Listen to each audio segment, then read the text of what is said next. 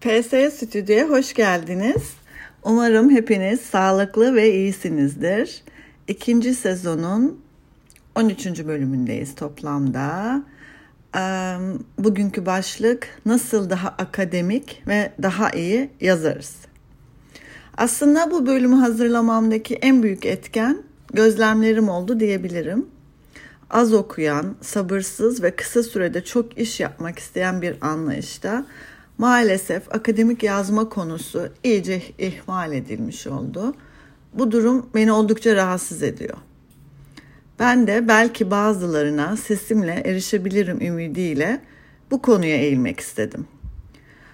Aslında sadece akademik yazılar için değil, her seviyede araştırma için önemli başlıkları kendimce belirledim. Umarım araştırma sevenlere yardımcı olur. Bu başlıkların ilki ve bence en önemlisi etik konusu. Şimdi kaynak gösterme konusu e, çok ihmal ediliyor ve burada bilgisizlik de e, had safhada. Yani bunun aslında üniversite eğitimine başlamadan da konunun kesinlikle öğretilmesi gerektiğini düşünüyorum. Ama hani bir şekilde bu atlandıysa bile üniversite eğitiminin ilk senesi bilimsel bilginin üretildiği en temel yer olarak e, kesinlikle zorunlu bir ders olarak e, etik üzerine olmalı. Yani bu konudaki yapılan hatalar normalleştirilmemeli, küçümsenmemeli. Aslında daha detaylıca etik konusunu işlediğim bir bölüm var, 6. bölüm. Daha fazla bilgi edinmek isteyenler bunların çeşitlerinin ne olduğu konusunda özellikle etik bölümünü yani 6. bölümü e, dinleyebilirler. E, ben hani kendimce derslerde e, özellikle yazılı raporlar istediğim zaman, sunumlar istediğim zaman Turnitin gibi programları e, kullanmaya çalışıyorum. Biliyorsunuz tezlerde bu bir zorunluluk. Enstitüye teslim etmeden önce e, danışmanın e, bunu e, Turnitin programından geçirip belli bir oranın altındaysa işte yüzde yirmi maksimum diyelim ne kadar az tabii o kadar iyi. E, kabul edebilir sınırlar içerisinde oluyor. Evet, enstitüye teslim edilmeden önce bunu kullanmak bir zorunluluk. Ama ben dediğim gibi e, derslerde de aslında e, kullanıyorum. E, bütün verdiğim derslerde etik konusunu açıyorum. İzlencelerimde yer veriyorum. E, ve bu az önce bahsettiğim bölüm 6 da benim bir okuma, izleme, dinleme listem var. Orada yer alıyor. Yani çocuklara sunduğum dönem boyunca değişik aktivitelerle yani e, dersin dışında ki etkinliklerle beslemek istediğim durumda bu 6. bölümü de onlarla paylaşıyorum. Ee, akademik yazma konusunda etikten sonraki ikinci başlığım kurgu ve anlaşılır olmak üzerine. Şimdi konu akademik yazma olunca tabii insanın ilk aklına gelen şey bilmek. Evet ama bu maalesef yeterli değil. Yani bunun, bu bilginin nasıl aktarıldığı çok önemli. Bazen fark ediyorum ki bu kurgu konusu sadece edebi eserlerde olabilecek bir şeymiş gibi düşünülüyor ve bu çok yanlış bence. Akademik yazmak da bir akış gerektirir ve okuyucuya erişebilmek çok önemlidir. Yani bilginin üretilmesi kadar paylaşılması da gerekiyor çünkü. Benim kendi tez öğrencilerime söylediğim şey şu. Karşındakinin yani okuyucunun işini kolaylaştıracak şeyler metinde yapılmalı. Yani anlaşılır olmaya çalışmalıyız. Anlaşılır olmazsak kimse okumaz, atıfta bulunmaz ve çalışmamız atıl kalır amacına ulaşmamış olur ve onca emek ve çalışma çöp olmuş olur. Yani nihayetinde benim hissiyatım e, buna gelmiş oluyor. Şimdi hani ilkokulda da söylenir Türkçe derseni lisede edebiyatta kompozisyon konusu vardır. Orada öğretilen bu giriş, gelişme, sonuç aslında akademik yazmada da temel. Şimdi bunu söyleyince aa bu muymuş hani diyeceğiniz bir şey gibi çok ufak bir şeymiş gibi düşünüyorsunuz ama temelde anlaşılır olmanın en kolay yollarından birisi bu.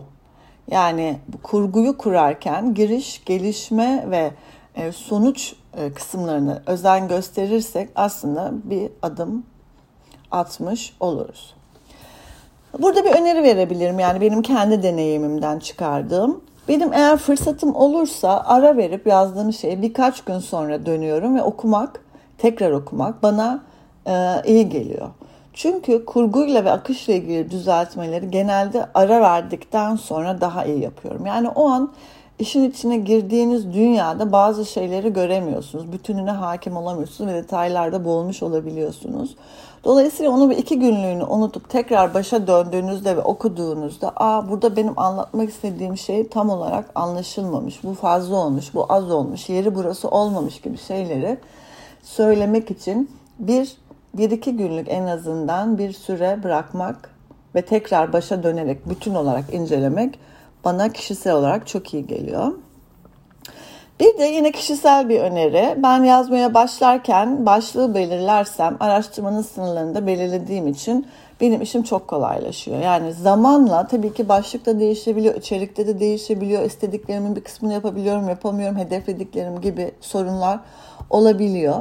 Ama hani temel tasarımda acemi tasarımcılar için, novice designer için çok sıklıkla kullandığımız o frame of reference terimi aslında buraya cuk diye oturuyor. Benim akademik yazılarımda da başvurduğum bir yol. Eğer başlığı koyarsanız yaklaşık olarak sınırlarınızı belirlemiş olursunuz. Biliyorsunuz tezlerde de giriş bölümünde scope diye, kapsam diye bir bölüm vardır. O da aslında çok önemlidir. Orada neyi dahil edip neyi dahil etmeyeceğini e, anlatmaya çalışırsınız. E, bunu başta bir yaparsınız. Tez bittikten sonra evet tekrar dönüp düzeltme yapılır bu bölümde. Ama başta yaptığınız şey bizim hızlı ilerlememize yardımcı olur. Evet bir diğer başlık internet, e-kaynaklar, elektronik kaynaklar ve e, çalışma ortamı.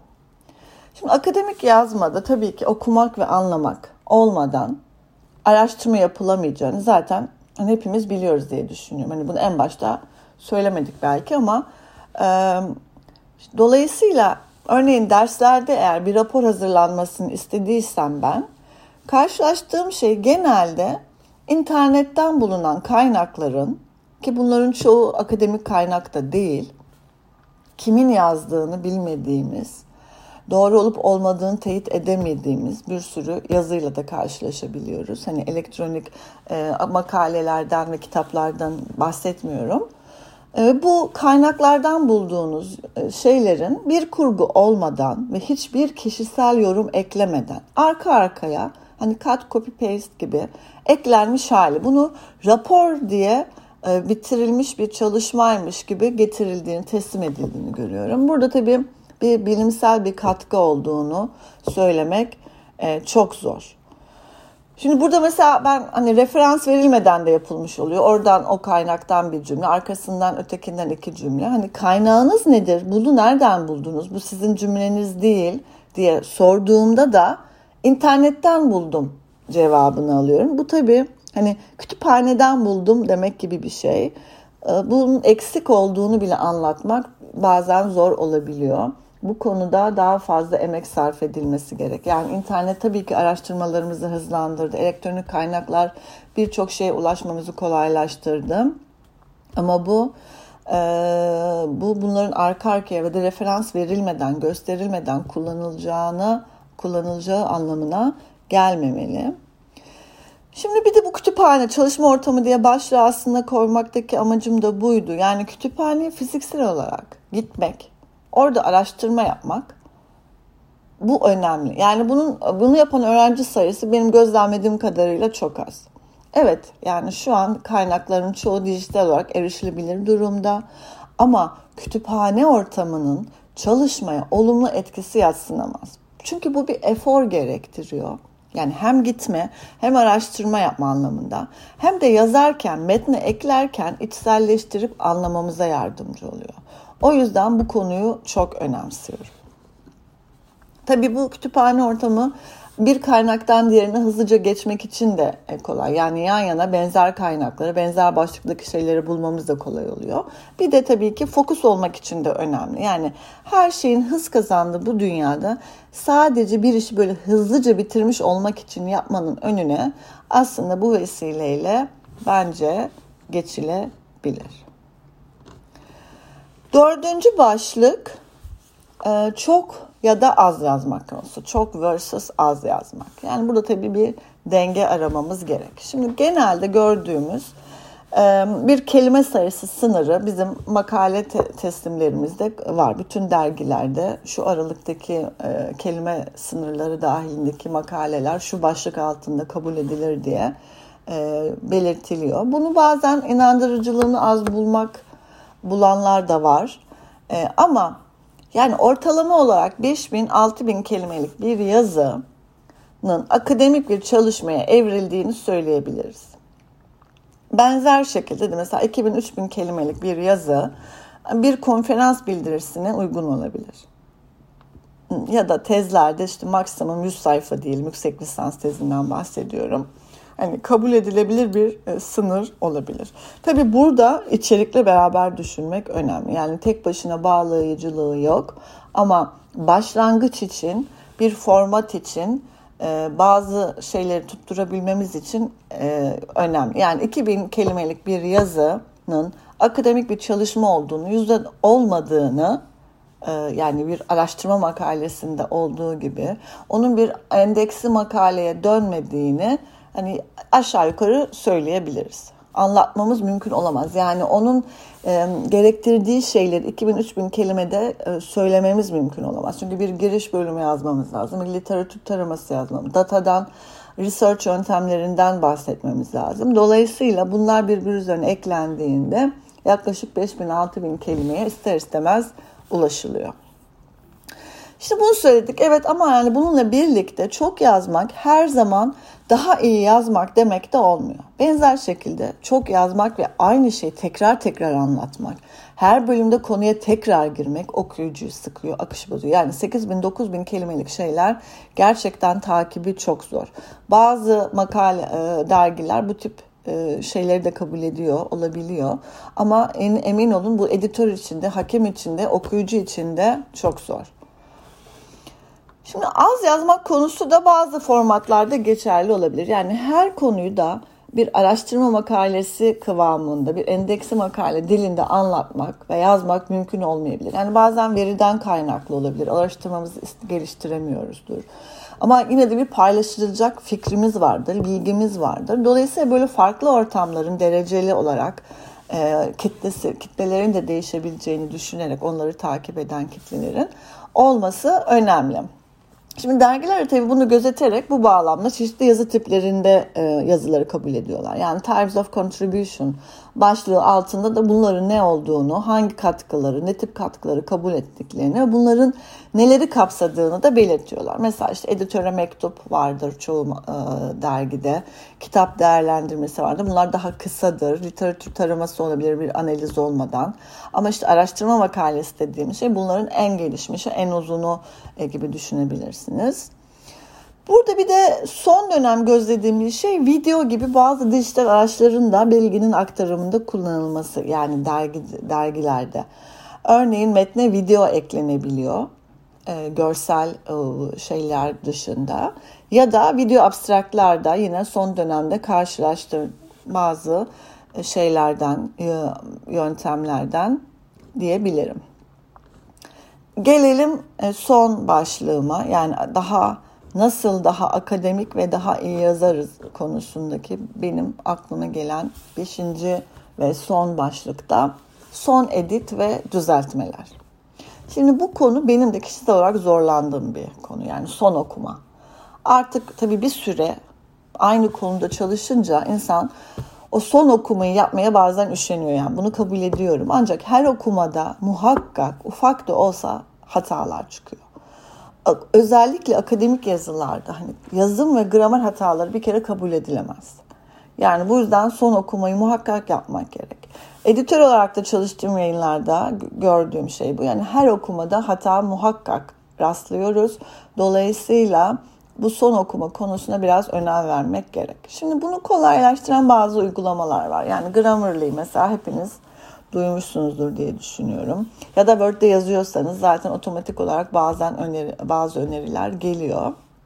Yani bu tip e, yazım ve dil bilgisi hatalarının teslim öncesi kesinlikle gözden geçirilmesi gerek. Bazen de hani kelime tekrarı da yorucu olabiliyor. O zaman eş anlamlıları kullanmak e, gerekiyor. Tabii İngilizce'de mesela paraphrase uygulamaları da var internette. Hani zorlananlar oradan da yardım alabilirler. Böylece farklı şekillerde aynı fikri anlatmanın farklı yollarını da e, görebiliriz. Bu tekrar e, eden kelimelere ve cümle e, yapılarına bir e, ara vermiş e, olabiliriz.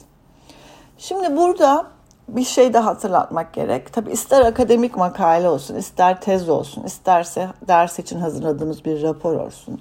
Eğer bir format verilmişse, bir kelime sayısı sınırı verilmişse bu kurallara uymak çok önemli. Bunlara uyulmaması aslında saygısızca bir yaklaşım olarak düşünülebilir ve en baştan hani red alırsınız. Yani notunuz düşük olur. Özellikle referans gösterme sistemlerinde çok farklı yöntemler var ve siz bir dergiden diğerine gönderdiğinizde onu tamamen değiştirmeniz gerekebiliyor. Bazen buna uymadan sadece metin içerisinde düzeltme yapılıp hani e, bibliograf yani reference listi düzeltmeden o ilk e, referans sistemine uygun halde kaldığını görüyoruz. Bunlar bunlar kabul edilebilir, edilebilir şeyler değil. Yani emin olun bu formatların belirlenmesinde de bir hazırlık var o editör için, o dersin hocası için ya da e, tez danışmanınız için, e, yüksek e, şey enstitü için ve emin olun o kuralların belirli bir mantığı ve kendi içerisinde tutarlılığı var. Dolayısıyla aslında onlara bağlı olmak bizi de yine bu sınırlarımızı belirleme konusunda bir e, faktör. Son okuma yaparken aslında hani konuyu bilen o konuda çalışmış, çalışmalı olan bir iş arkadaşımızdan da e, zaman zaman okumasını rica edebiliriz. Ben de bunu sıklıkla yapıyorum. E, bu da genel ve özel bazı hataların ve akışın daha iyi iyileşmesine yardımcı olabilir. E, tabii özellikle terimler kullanıldığı için buradaki destek bulduğumuz kişi sayısı maalesef sınırlı olabiliyor. Şimdi son olarak yani burada benim söylemek istediğim şeyler benim kendimce şeylerimde, önerilerimde. Herkes aslında kendi araştırma ve yazma yöntemlerini geliştirebilir, geliştirmelidir. Ama bu başlıkların biraz yol gösterici olduğunu düşünüyorum. Özellikle de yeni başlayanlar için. Umarım beğenmişsinizdir. Bugünlük de bu kadar. Bir bölümün daha sonuna geldik. E, herkese sağlıklı ve mutlu günler diliyorum. Hoşçakalın.